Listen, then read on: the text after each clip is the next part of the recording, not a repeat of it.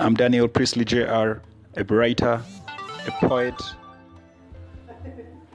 and an actor. I'm speaking about shifting your minds. We can all attain whatever we want in life as long as we set a definite chief rule. I'm talking about a rule whereby you get auto suggestions regarding the definite chief purpose of what you want.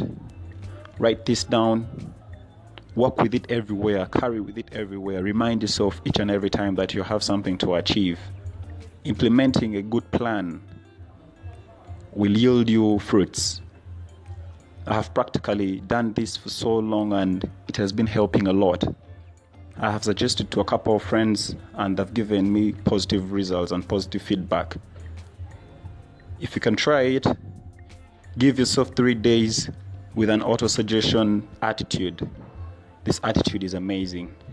It reveals the true you, the amazing greatness that you have in you to create any reality that you want. Manifestation is the age we're living in. Do not hustle no more to get the things that you desire. You can use your mind to get it. Believe it, you can achieve it.